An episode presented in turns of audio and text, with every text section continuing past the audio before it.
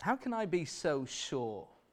How can we at Town Church Bicester be so certain? What are we trying to do here at Town Church Bicester? Is there any seed of doubt that we could all be on a jolly? And really, when we talk about the truth, that it might actually not be true. Do you ever doubt? Constantly, I think I hear turbulent testimonies of doubt and faith. Perhaps you've recently, in the newly formed growth groups, been talking about how you'd wish that you were steadfast, just would continue to trust. Nothing major happening in life, but you just continue to trust without being tossed around like a wave in the sea. We speak of roller coaster Christian rides, up and down and up and down. Easter is over. Great weekend here, last weekend of celebration. But what next? And what if it actually really never, ever happened at all? Where does this doubt spring from? What's going on when we doubt the truth? When we doubt even those from whom we've heard it? Perhaps a lack of assurance is the big, bold headline. Why we doubt? Perhaps because we don't have assurance. What is assurance? Why don't I have it? In a world of lies, subjective truths, relativism, pluralism, where do we go for truth? I'm so sure that in that first minute, you've in some way, shape, or form identified yourself with one of those comments. And this is where we hope that 1 John, the letter of 1 John, can really bolster our assurance at Town Church Bicester, can cement it, can ground it, can root it. Not just in head knowledge, as I hope you've already picked up. It's not that God, we're asking God to fill us more with more knowledge, more knowledge of His truth, but we're asking God to assure us of what He's done and then help us to live it out in action. In the fellowship, in the unity that He gives us, but also in the way that we live in the world. Let's get our bearings. Let's get them. We're going to introduce uh, 1 John.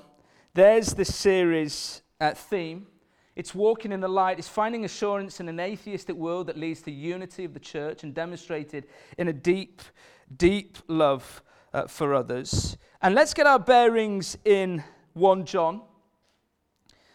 It's like the beginning of a Star Well, it's nothing like the beginning of a Star Wars movie, but it's like the beginning of a Star Wars movie. If you're a Star Wars fan, you can't wait for that opening moment when the music kicks in and there you see the famous words that go from the front to the back, kind of with stars flying in and out. Uh, and the song kicks in, uh, and you understand what's happening in the galaxy. You understand what's going on. The writer helps us contextualize where this movie takes place. So we do that with 1 John. Let's do the same. As you read through the letters of 1 John, and there's 2 John, and there's 3 John, there are two major concerns that John has. And it's worth knowing these, and we'll come across them, I'm sure. First concern is for his people. This is what one commentator says of 1 John. It's a masterpiece in the art of edification, of building up, of ensuring that Christians are assured of their faith. It's a masterpiece in pastoral care and making sure that Christians are ready to move on. And secondly, John writes for the false propaganda of the false teachers. It's a warning.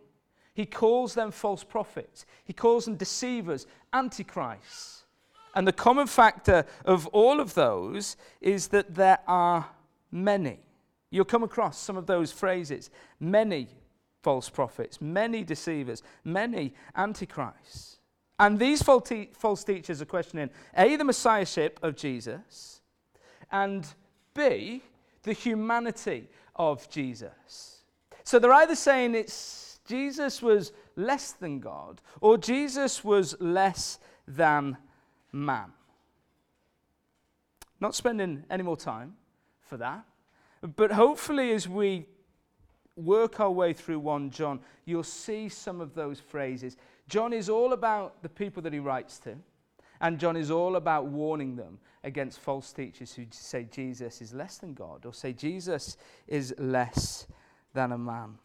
And let's just get our bearings with John. Who is John? Well, he doesn't start his epistle like writers would usually start their letters. He doesn't greet, there's not a, a sign of authorship. But the most trusted commentators, I guess, all attribute this letter and subsequent letters to the Apostle John.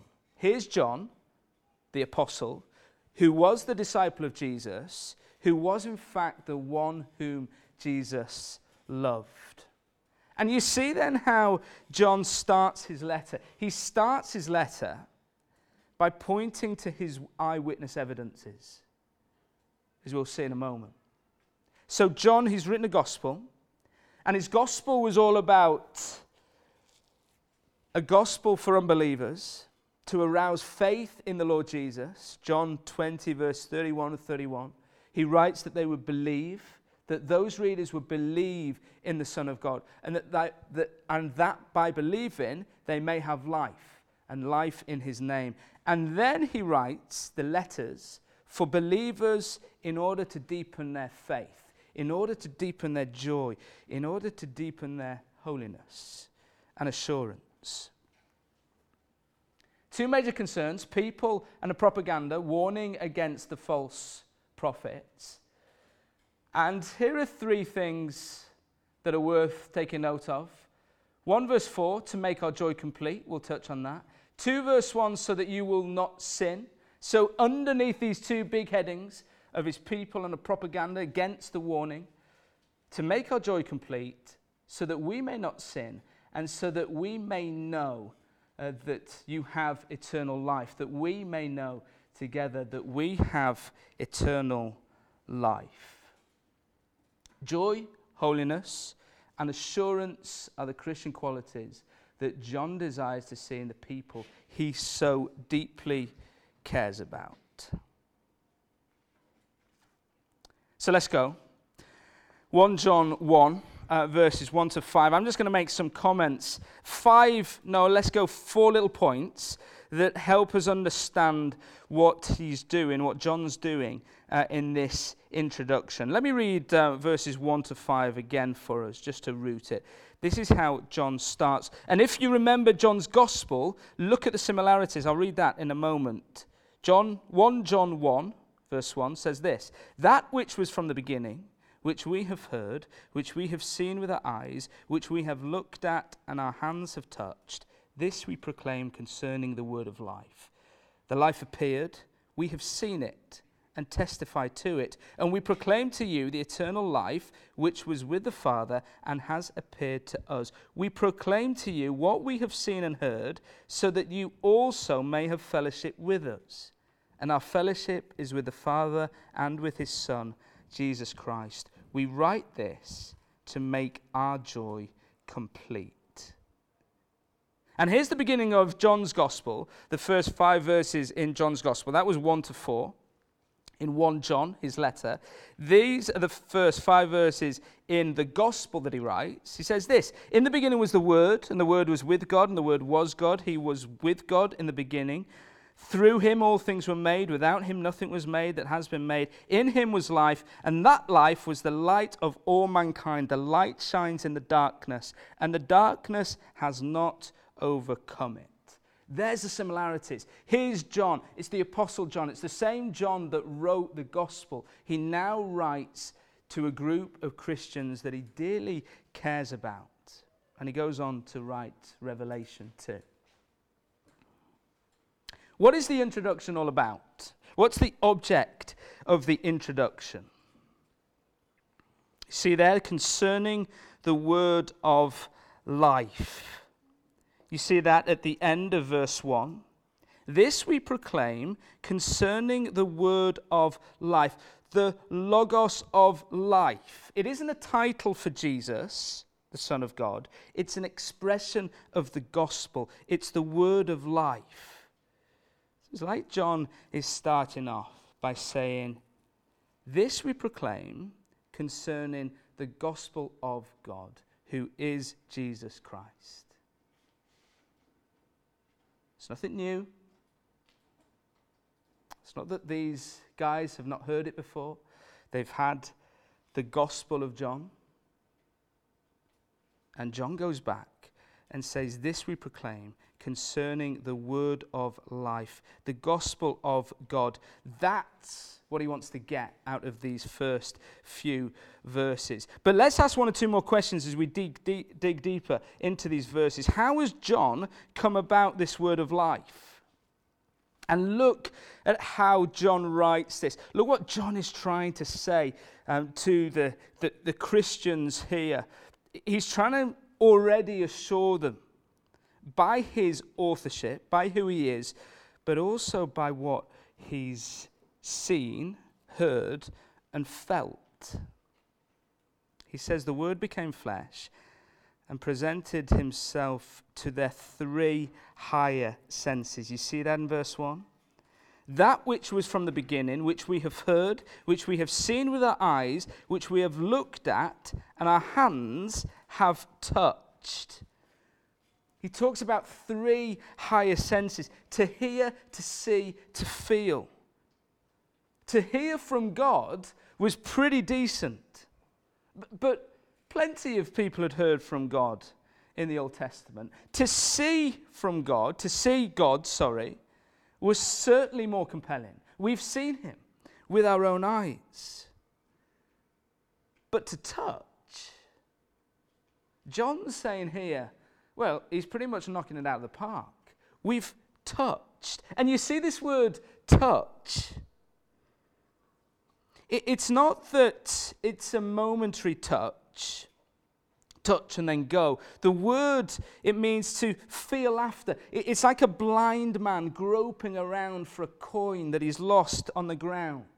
He gropes around and round until he finds the coin and holds it tightly in his hand. That's the word that John is using. In other words, to examine closely that word touch. We've examined, we've spent time, we've dwelt there, touching him, physically touching him. It's a definite scent of the resurrected body of Jesus, where the disciples had a chance to hear and to see and to touch. John's saying, I was there. Saw the resurrected Jesus. I heard the resurrected Jesus teach. I felt him. I put my fingers in the wounds. How has John come about this word of life? Well, he heard, he saw, and he touched. Thirdly, what does he intend to do with the word of life? What does John intend to do with the word of life? Well, he wants to proclaim it. Do you see that? Do you see those words proclaim come through there? The end of verse 1 this we proclaim. Begin of verse 3 we proclaim to you. This is what he wants to do with the word of life, to proclaim, proclaim it. And there's two words that are used to testify. So we give testimony to, listen to us, and proclamation. We want you to experience and behold what we have come to know and own for ourselves. That's what he intends to do with the word of life. The word of life is the gospel of God. How has it come about to John? Well, he's heard, he's seen, and he's touched. What does he want to do with the word of life? Well, he comes to testify and he comes to proclaim so that our experience might be the same as John's. And then look quickly before we dive in um, to verses 6 and 7. What does the word of life produce? Verse 3 We proclaim to you what we have seen and heard, so that you also may have fellowship with us. One, the word of life produces fellowship, fellowship with the apostles, and therefore fellowship with the Father and the Son through the reconciling work of Jesus Christ. So that's the fellowship that he's talking about. Fellowship with each other. Now, think about this at Town Church Bicester now as we work out what it looks like to be church, not do church, but to be church, to be in fellowship with each other and fellowship with the Father and the Son. What does the word of life produce? Fellowship. And then look at verse 4 joy. We write this to make our joy complete. Whose joy is John talking about? John's joy? Not just John's, but our joy, the apostles' joy, the readers of 1 John's joy, um, our joy at Town Church Bicester, because of the fellowship that we now have with each other and with God. Now, I, have gone fast and I've gone boom, boom, boom, boom, boom, boom, and that was, um, that was meant. So let's just have a breather. That's the introduction uh, of John. Now, let's just read, and we'll read slowly. Um, we'll read verses 5 all the way through to 10, and we'll look at two things that John wants us to be aware of. Two things that the people are at risk of denying. So remember the two big thrusts uh, of his book. It's about people that he deeply cares about, but it's also to help them understand the propaganda of this false teaching. Let me read um, verses 5 to 7, uh, sorry, 5 to 10 again, slowly, uh, so that you might look for the two denials. What are the people at risk of denying? That's the question uh, we're looking at. Verse 5 This is the message we have heard from him and declare to you God is light. In him there is no darkness at all. If we claim to have fellowship with him and yet walk in the darkness, we lie and do not live out the truth. But if we walk in the light as he is in the light, we have fellowship with one another, and the blood of Jesus, his Son, purifies us from all sin. If we claim to be without sin, we deceive ourselves and the truth is not in us. If we confess our sins, he is faithful and just and will forgive us our sins and purify us from all unrighteousness. If we claim we have not sinned, we make him out to be a liar and his word is not in us. Here's the first denial sin breaks our relationship with God. And here's what the false teachers uh, are saying no, it doesn't. And here's what the readers of 1 John are in danger of saying too because of the false teacher. Sin breaks our relationship with God, says John. And the denial is no, it doesn't.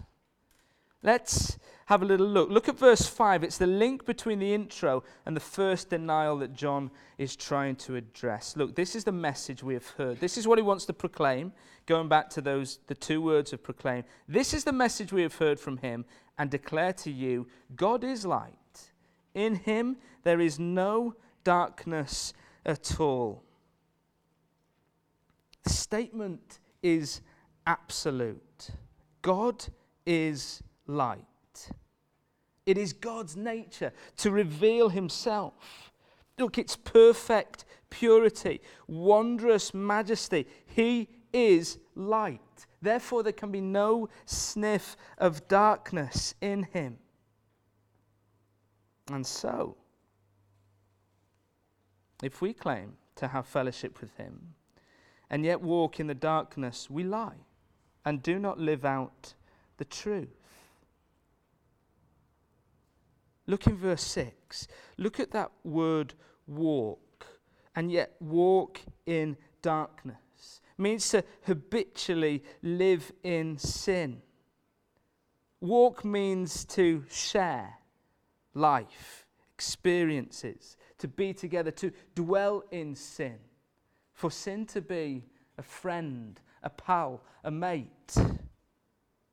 See, some are claiming to know God, to walk with Him, yet walk as though they don't, in darkness. John says, no, no, no, this is a contradiction in terms. We lie. We do not live in the truth. Is that, could that be a start warning for us today at Town Church Bicester? Could it be? Claim that we are living in the light, claim that we are with God, claim to have fellowship with Him, and yet live very different lives. A claim and being are very, very different. See, I could claim to be the Prime Minister of the United Kingdom. And you say, yeah, but Lanks, you're just not. But I could claim to be a member of parliament. And again, you say, yeah, but you're not. But I could claim to be a Labour councillor for East Bicester. Some of you are looking at me going, hmm, it could be. And I could say, I claim to be a member of the Green Party. And even more of you are going, hmm, he really could be. I know he loves his recycling. But you see, claiming is very different to being. I could say something and you could go very quickly, nah, nah, nah, that's rubbish. Or I could say something and you do not know that it's true. But it's very different to being. Here's John's complementary truth. Look at verse 7. If we walk in the light, as he is in the light, we have fellowship with one another, and the blood of Jesus, his Son, purifies us from all sin. I just wonder before we get on to verse 7 where does this pinch for you? If the DVD of your life was shown on the big screen here, of the last week, where would you go? Ah, oh, Flair. It's just a good job people in this room do not know who I really am and what I got up to. It's worth just stopping there for a moment and thinking and considering the things that I claim, do they match up with the things that I do, the person that I am?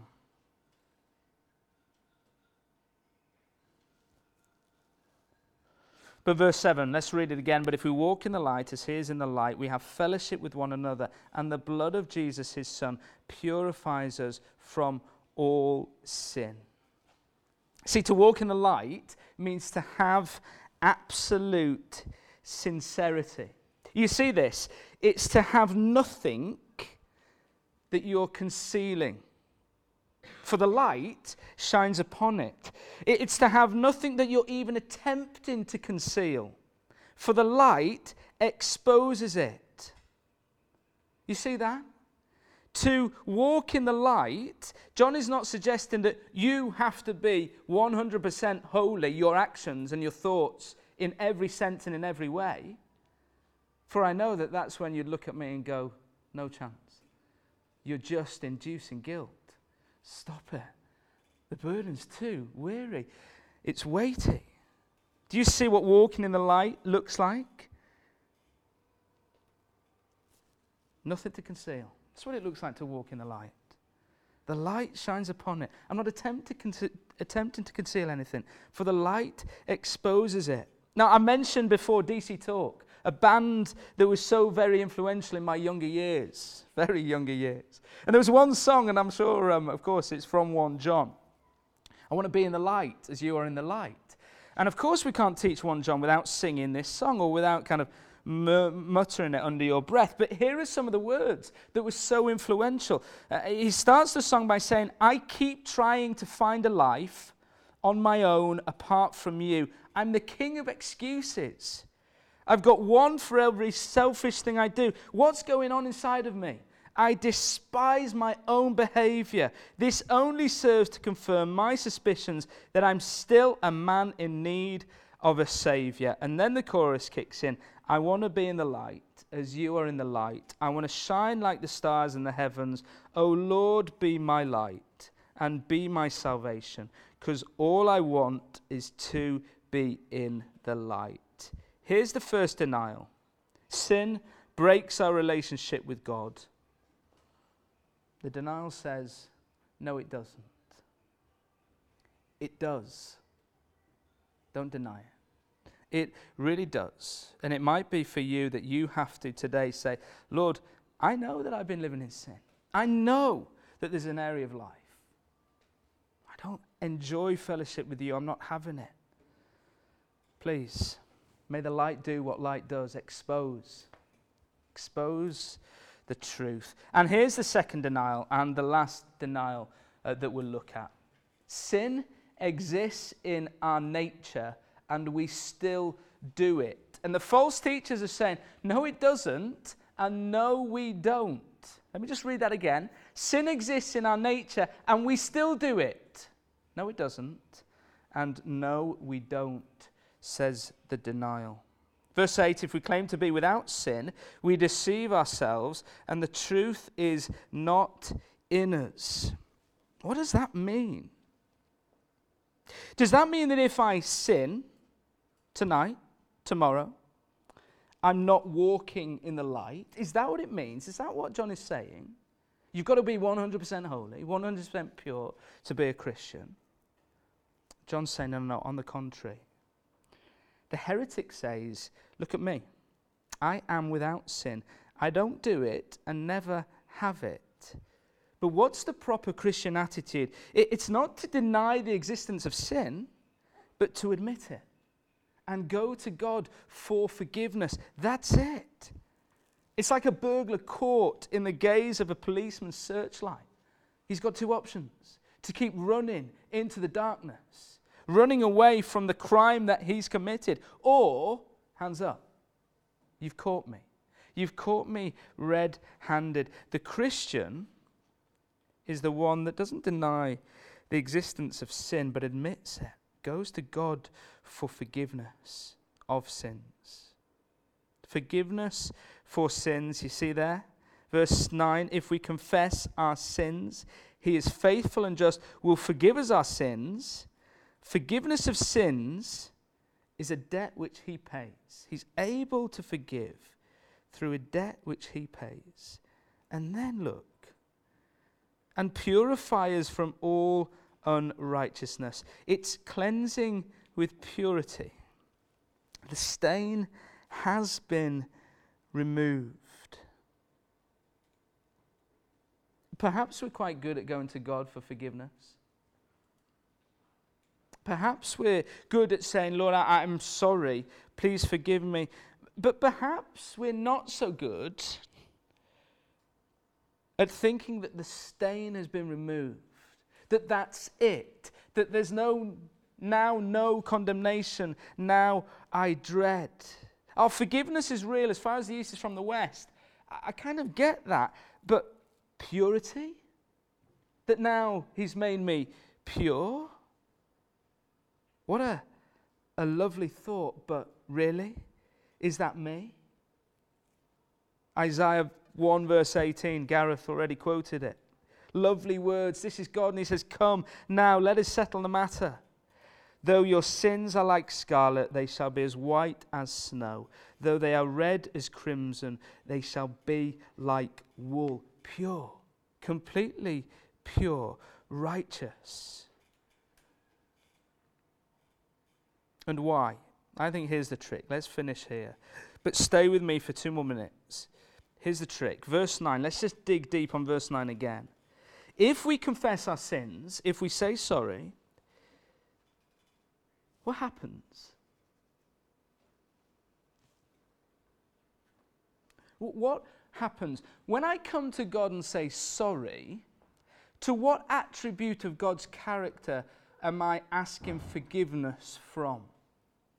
And I don't know about you, but I look at verse 9 and go, if I was John, I'd write, if we confess our sins, then he is what might you say there? Merciful. Thank you, James. He's forgiving. He's gracious. He's kind. He's loving. Why does James, sorry, John, why does John, I must have gone through Paul, Peter, James, John, all of them. Sorry, we're in John, 1 John. Why does John use he is faithful and just and will forgive us our sins? Why doesn't he use some of those words? Well, I think here's the idea.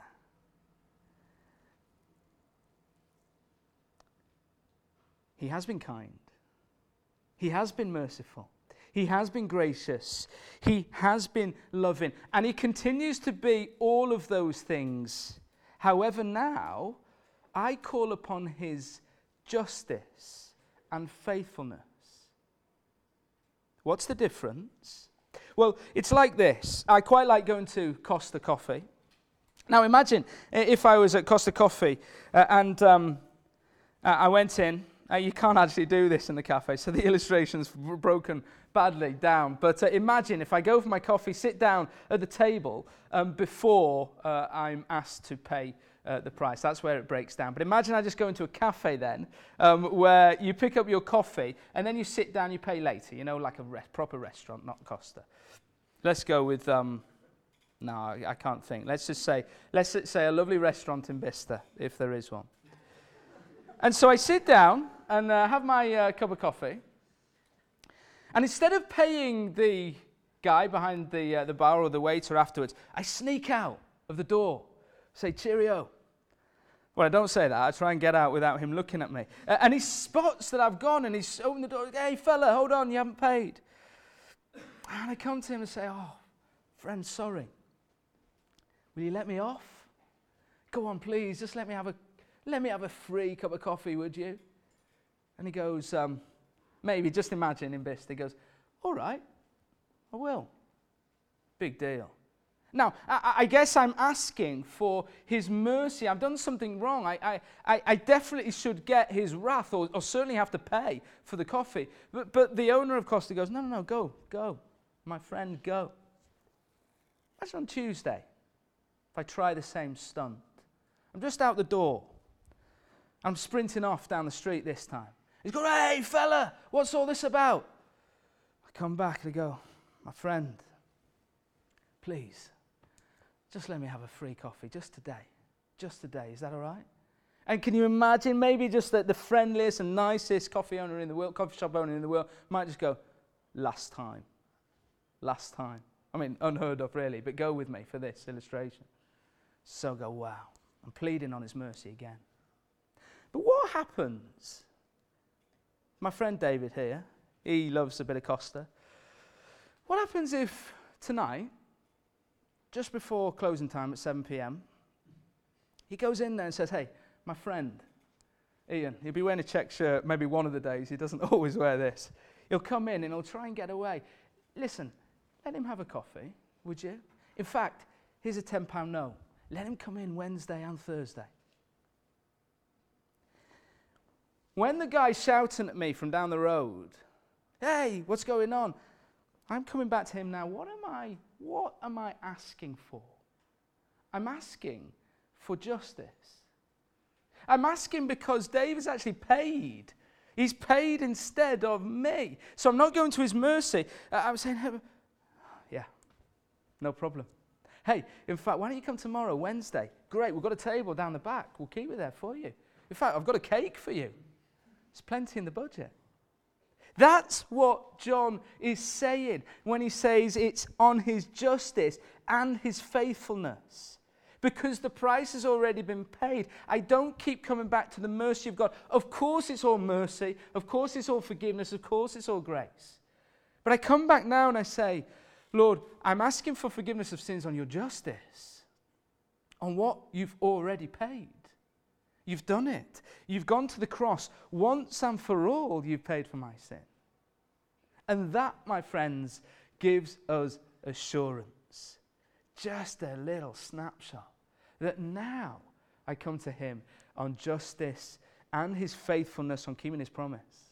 That what happened at the cross happened for all time. We're going to sing of such truth. That's just the opener for 1 John. Please go ahead and uh, read 1 John. Get your heads around 1 John. Discuss it in growth groups, uh, in um, small groups too. But we're going to sing about this God that will hold us fast because of the work of Christ uh, on the cross. Uh, it's a, a, a, reflective song. Uh, it's a song that we can respond to some of these words to.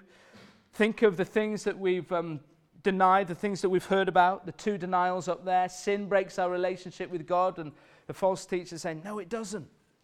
Sin exists in our nature, and we still do it. And the false teachers are saying, No, it doesn't. And no, we don't. Yes, sin breaks our relationship with God. Yes, sin exists in our nature, and we still do it. And yet, we can come and say, Lord, Please forgive me. On your justice, you've already paid the penalty that sins deserve and your faithfulness. You promise to keep that true. Why don't we stand and sing uh, this tune together?